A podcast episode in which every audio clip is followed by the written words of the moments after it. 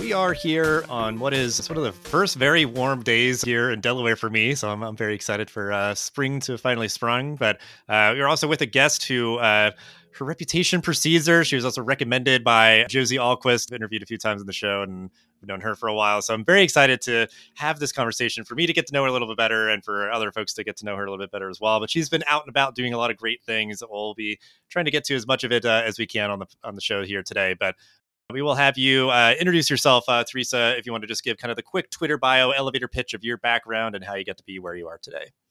My name is Teresa Valerio Parrot. I'm principal of TVP Communications and proud to say that TVP Communications is now 12 years old.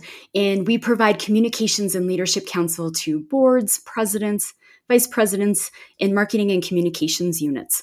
I'm also co editor of the Inside Higher Ed Call to Action blog, which is focused on marketing and communications topics. And I'm co host of the Trusted Voices podcast. I sit on a number of boards and committees and commissions for higher education, and I uh, just want to call out two of those. One is I'm on the PRSA, so that's Public Relations Society of America's board of directors, and I represent the Western District. And I also am on the American Marketing Association, or AMA's, planning committee for the Symposium for the Marketing of Higher Education. And I just successfully defended my dissertation for my doctoral degree last week.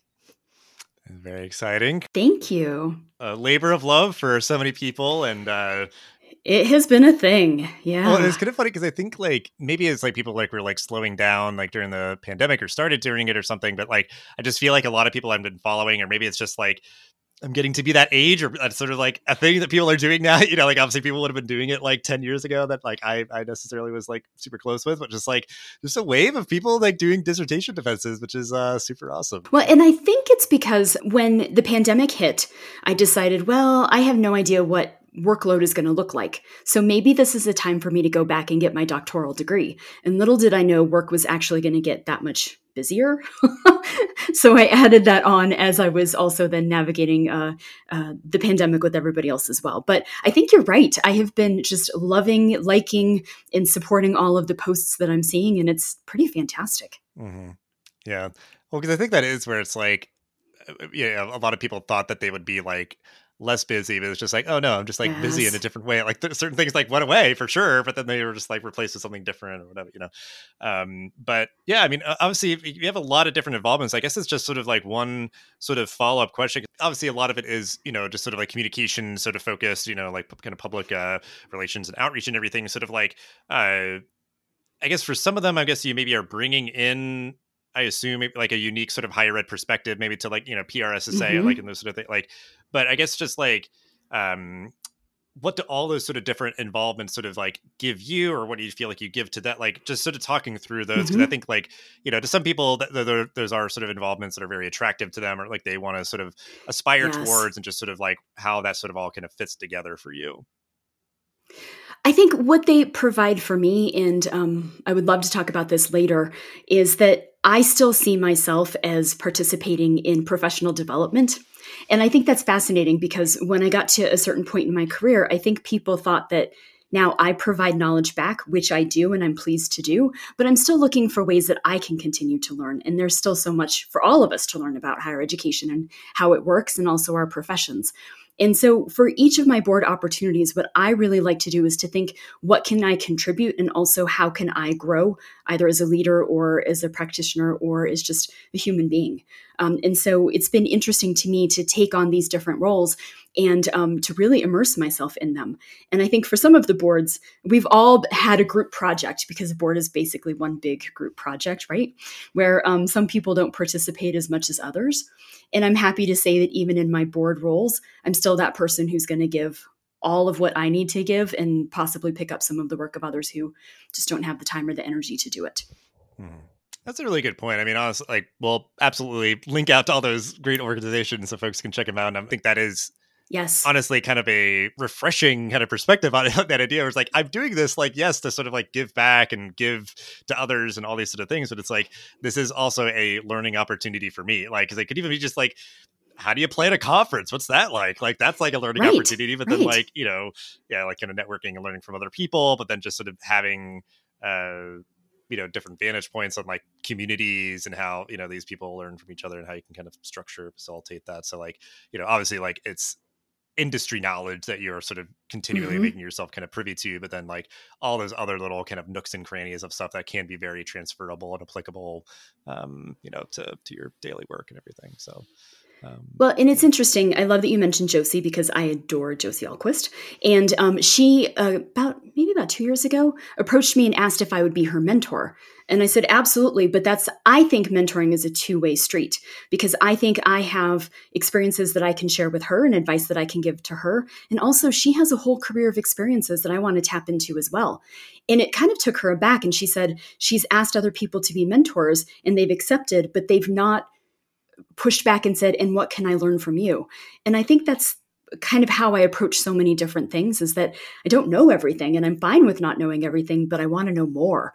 Um, and Josie has been fantastic about helping me navigate some different areas and and think about how I present myself, whether it's on social or, you know, how I'm kind of framing different items. And uh, I'd love to talk to you about the podcast that I co host because it was really Josie's idea. It was as she and I were talking, and she was saying, You know what you might want to do and you might enjoy? Why don't you host a podcast?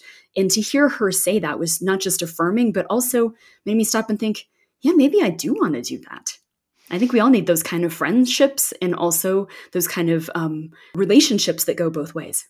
I appreciate that sort of like inherent humility where it's like that kind of like curiosity, that openness, that sort of just like kind of like authentic, where it's like, hey, I know a lot, I don't know everything. I, am expecting that I will continually learn. And um, I know uh, kind of almost like for uh, prep for myself, I listened to your uh, the episode that you were a guest on of Josie's podcast. So we'll have to link out to that one because that, that one is just like very engaging and like sort of like lighthearted, but also just like super relevant awesome. and awesome. So yeah, she, yeah. And that idea of like, you know, as somebody that you just like respect or trust, but then it's also like I think a lot of people nowadays because like podcasting is a new blogging kind of thing. Like, you know, they'll say like, "Oh, you should podcast, you should podcast." But if it's like somebody like her or anybody else, it's like you know better because you do it, and you're like, "I think you could, and you'd be good at it, and like it'd be, you know, worth your time." But yeah, we can we can um, jump ahead just because we kind of set up the segue perfectly for it because I wanted and I love talking to people that uh, have kind of taken the plunge into uh, podcasting a little bit more recently and everything because I've been doing this for a long, long time. Like, I love it, and I, I, find a lot of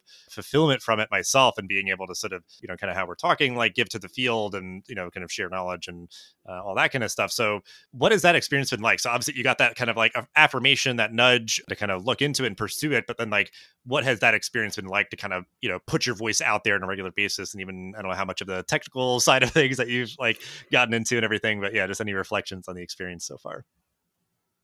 So, um, I had the great pleasure of being on the Higher Voltage podcast with Kevin Tyler a couple of times. And it was so much fun. And just to talk to him and to have the conversation and conversation about what I was thinking about and what was on my mind and what trends I was seeing in higher education. And it felt like a natural progression to talk about um, a show. And um, one of the people I had had um, some joint opportunities with is someone I work with. Her name is Erin Hennessy, and she's amazing. She's executive VP at TVP Communications. And it made sense for us to go ahead and have uh, a co hosted podcast. And part of the reason we did that is we learned during all of the Zoom happy hours that we all used to have that we loved to banter back and forth and people would just sit and watch us as if it was like a television show. And it was supposed to be you know a, a happy hour we were all supposed to just talk about how we were doing. And i think that we knew we had something there. So um, we have a joint production with tvp communications and volt um, for the trusted voices podcast and it's just been so much fun. Um, I'm pleased to say I do nothing on the technical side. And I'm absolutely happy with that because I would probably break something. Um, but it is fun to just sit and brainstorm about who do we think are trusted voices and what can they share and what does this look like. And we know that we have this very unique spot where we are able to talk to leaders that others wouldn't be able to talk with. So for us to be able to introduce them to others and talk about um, their leadership and their expertise and their experiences has just been awesome. So we're enjoying the experience and we're pleased. We're only, this is our fourth, fifth episode, um, and it comes in two episode um, packages, if you will. We're loving it. So, our first episode, we do have that banter and then we interview a guest. And then our second episode within that package is us debriefing what the guest said um, and kind of pulling out what we thought the, the best nuggets were of their leadership.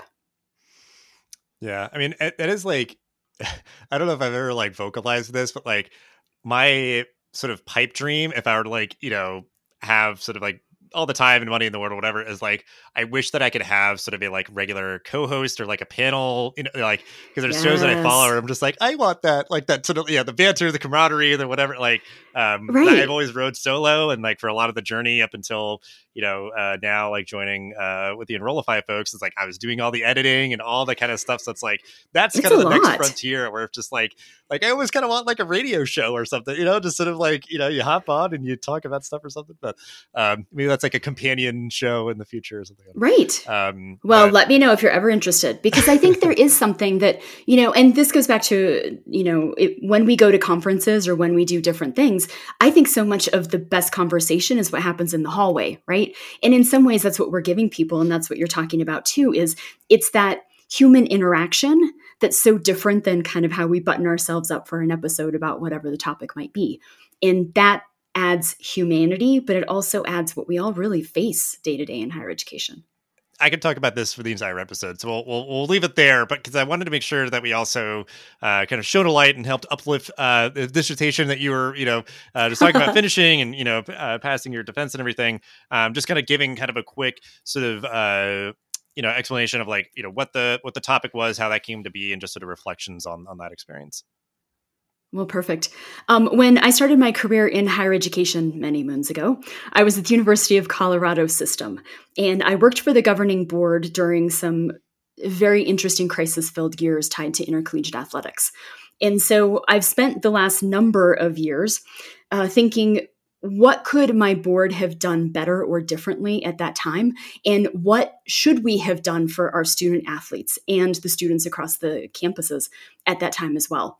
So i've had this in the back of my mind and when we started talking about what are passion topics interestingly everybody chose topics that were more closely aligned with what they do in their real-time jobs. That would have been smarter. I should have written something on like communications um, but I still had this in the back of my mind about what could the board have done differently and how could I have advised them with the knowledge I have now. So I'll read you the title. It's a mouthful. I love it. Um, it's Presidential and Board Governance of Division One Intercollegiate Athletics. How do the players, the rules, the games influence Temple's prestige and positioning?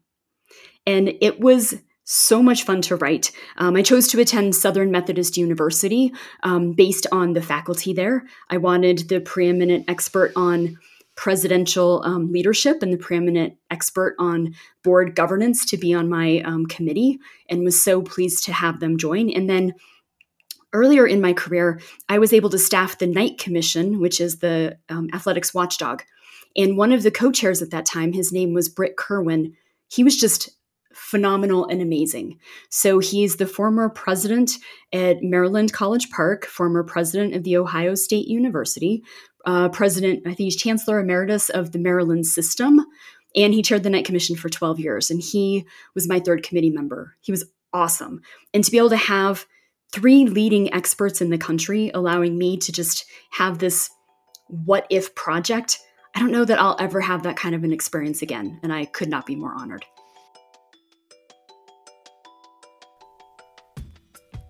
Let's play a game. What keywords does your website rank for?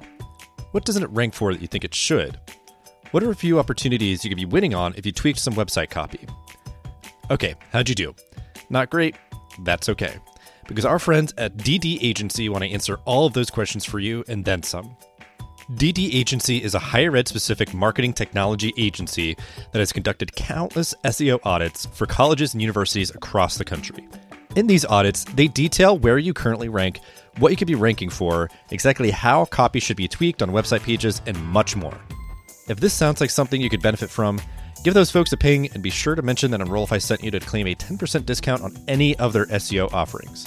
Head on over to enrollify.org slash DDASEO or simply follow the link in the show notes below that will guarantee you a 10% discount off of your audit. Again, Head on over to enrollify.org slash DDASEO to learn more. Now, on to the show.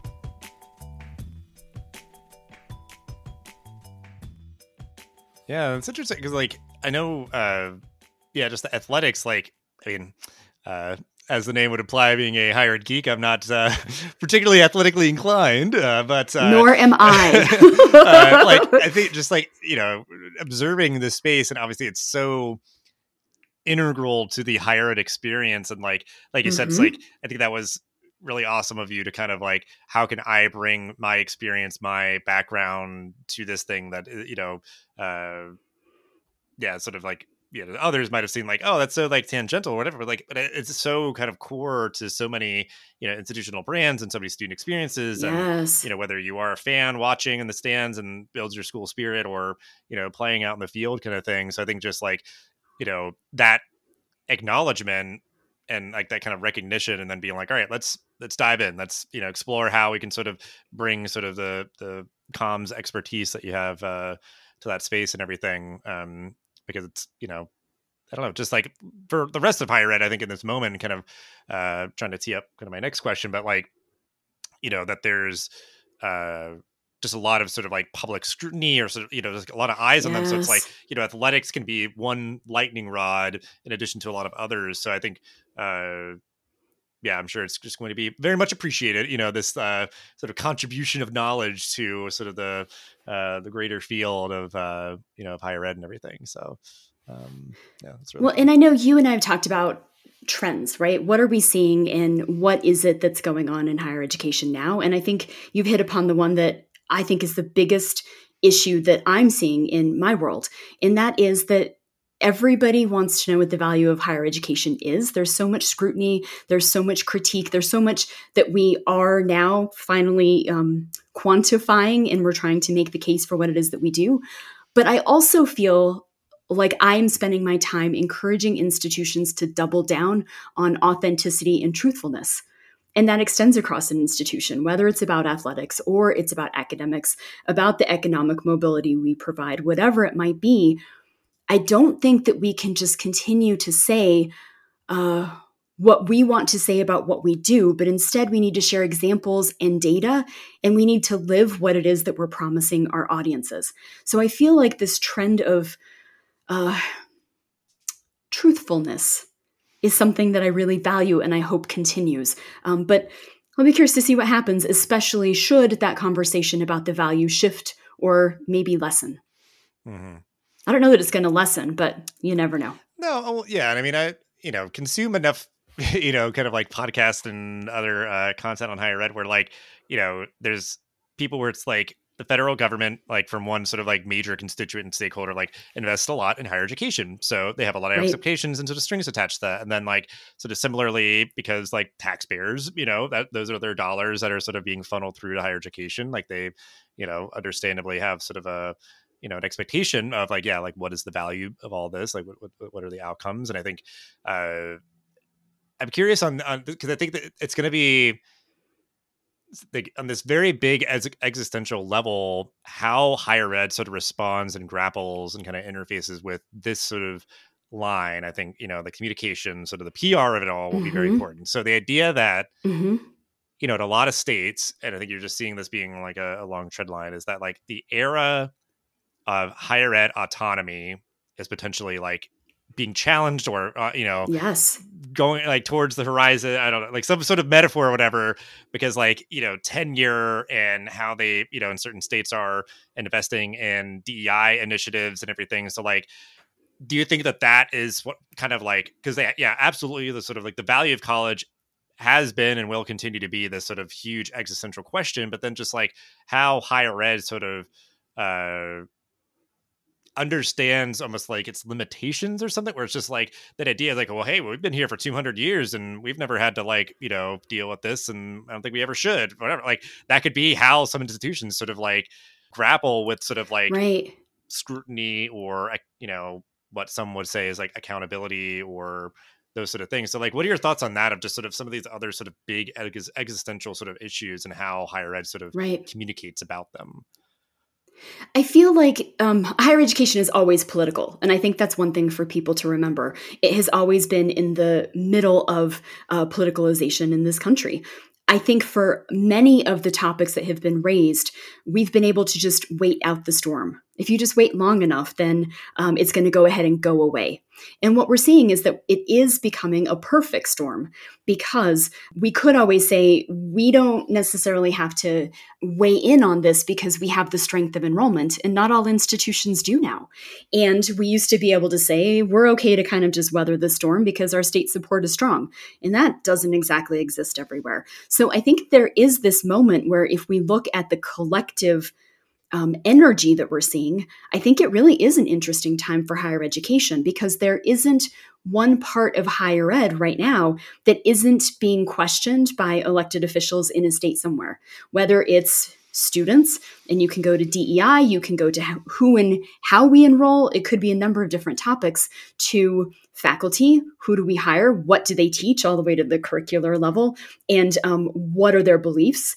To athletics, we have all the changes with NIL, um, so name, image, likeness, and the transfer portal. And what do we do with Title IX? There doesn't seem to be a part of our industry that isn't being critiqued and potentially isn't vulnerable.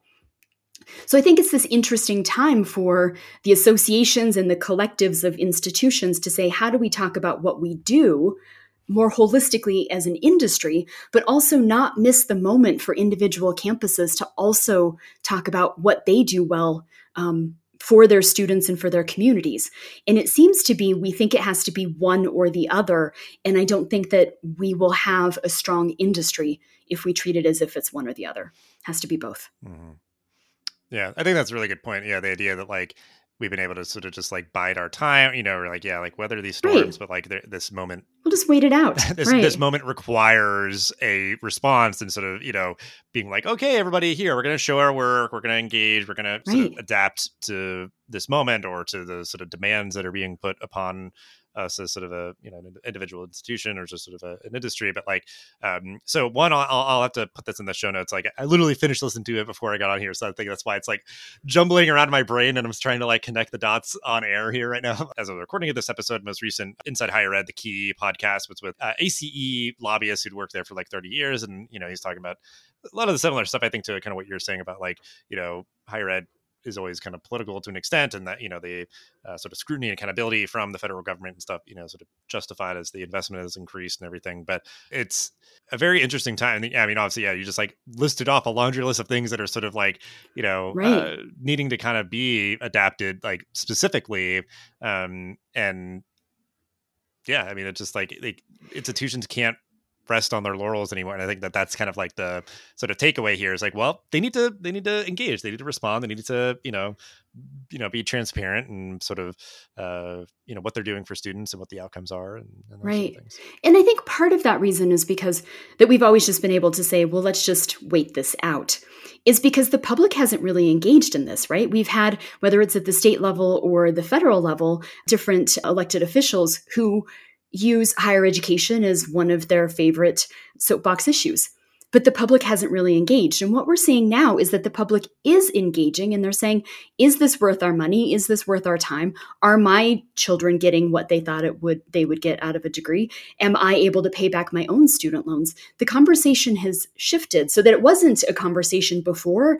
Instead, it was sort of these statements and attempts to draw people in and now they've been successfully drawn in. So we need to be thinking a little bit differently about it. I don't think that we can go back to just saying, I'm going to wait this out. I think it has to be something that we're much more intentional about moving forward and and truly thinking about where are we vulnerable, not just where do we want to be questioned if we're vulnerable because we're not asking some of the deeper questions of ourselves maybe because we're afraid of what those answers might be, but the public is asking those questions.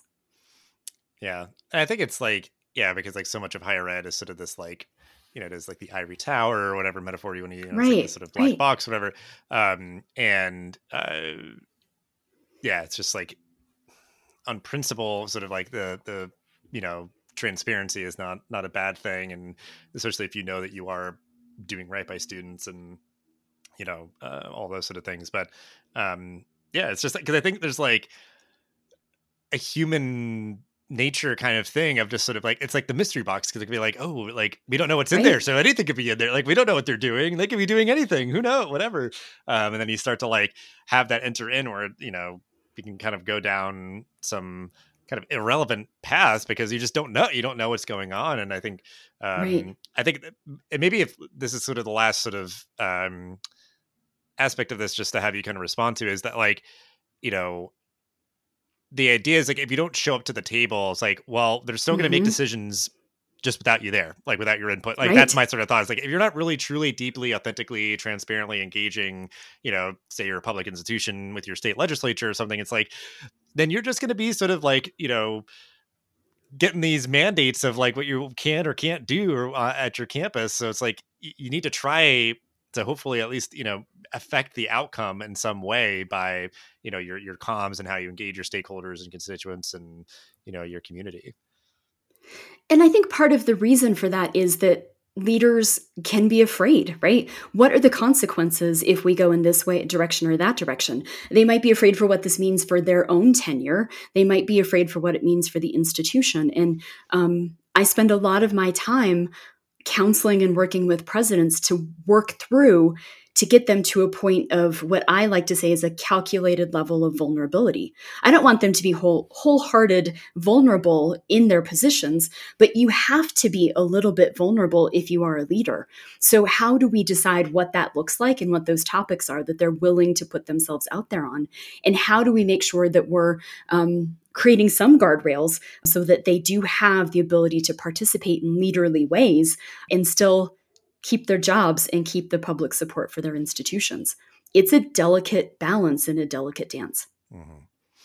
Yeah. Well, I guess I, I, presume because you've engaged in this work, like for me, it's like I'm an eternal optimist and just, you know, an advocate for compromise and us working together and let's like, you know, figure it out. Cause I think it's like if people, like the the sort of inverse of that is everybody kind of digs their heels in and is not engaging or working together and just sort of you know whatever happens happens i guess versus like that idea of like it is tough it's complicated it is probably you know a very long trail of you know sort of you know working together to kind of figure out compromises on you know accountability and outcomes and value and all right. these sort of things so um but it's like we can figure it out because like this is all just man-made stuff so like we create right. problems we can create the solutions so i think uh, i am a realistic optimist yeah, yeah so yeah, i'm known for being very much of an optimist but i need to make sure that i balance that within what's possible um, so i'm with you mm-hmm. and i still I adore this industry and I adore what it is that we do and I adore the people who participate in it.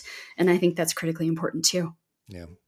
Yes. Realistic optimist. That's uh, a great, uh, great tagline or like put that on your uh, business card. But as we're wrapping up, we always like to just kind of give the opportunity for sharing resources and stuff. I think you know, again, you have got a lot of uh, great organizations that you do work with, and I don't mm-hmm. know if we mm-hmm. can uh, link out to your dissertation in any way or anything, but just like I think this, this is going to be an episode with a lot of great uh, stuff for uh, folks to check out. You know, both to connect with you and for what we've uh, mentioned here. But um, just anything else that you'd want to make sure to give kind of a, a call out to here.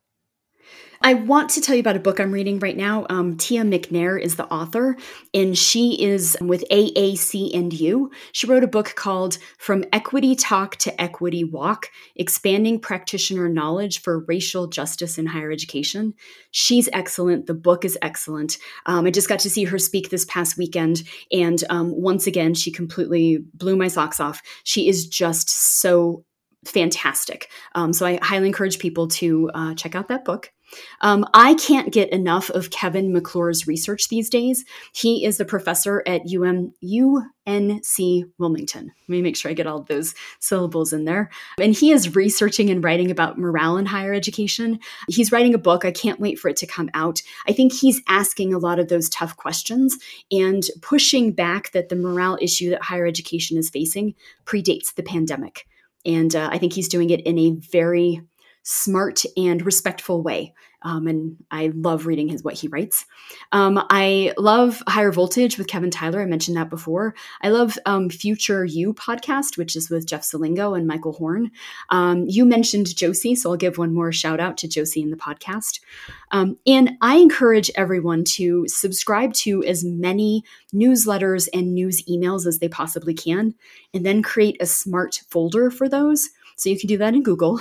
It'll send all of those to the folder And then when you get a chance, just peruse those because so much is changing so quickly in higher education that I try to spend spend a little bit of time each day, not just looking to see what the Chronicle and Inside Higher Ed are reporting, but adding in some other um, uh, trade outlets like Higher Ed Dive and and some others, as well as newspapers from around the country.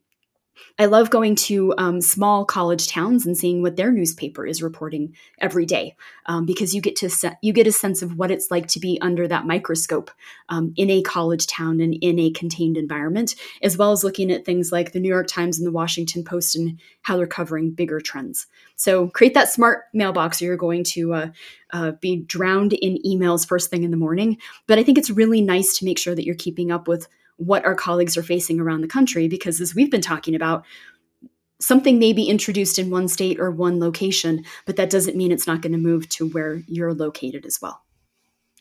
Yeah i mean because i think anymore and something that was in that um, inside higher ed podcast conversation was that like the higher ed act has not been renewed in like 16 years. So like at this point yes. a lot of the change is happening at the state level. And you know in this country like some states look to their peers, their neighbors, like where it's like, oh, okay, like it's working there. How can we adapt that here? So, yeah, I think that is uh, that is spot on.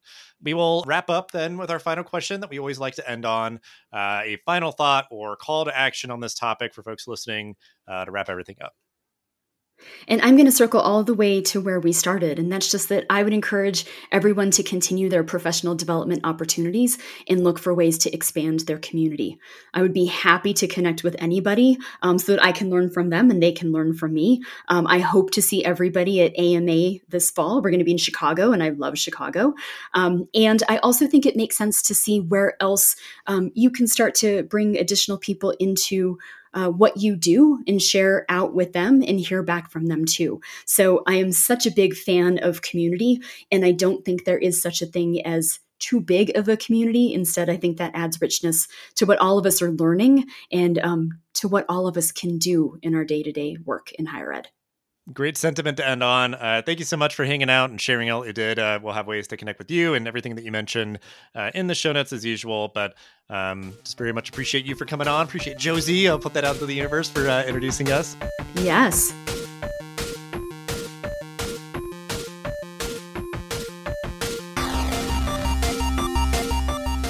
Hey, all, Zach here from Enrollify. If you like this podcast, chances are you'll like other Enrollify shows too. Our podcast network is growing by the month, and we've got a plethora of marketing, admissions, and higher ed technology shows that are jam packed with stories, ideas, and frameworks that are all designed to empower you to become a better higher ed professional. Our shows feature a selection of the industry's best as your hosts. Learn from Mickey Baines, Jeremy Tiers, Jaime Hunt, Corinne Myers, Jamie Gleason, and many, many more. You can learn more about the Enrollify Podcast Network at podcasts.enrollify.org. Our shows help higher ed marketers and admissions professionals find their next big idea. Find yours at podcasts.enrollify.org.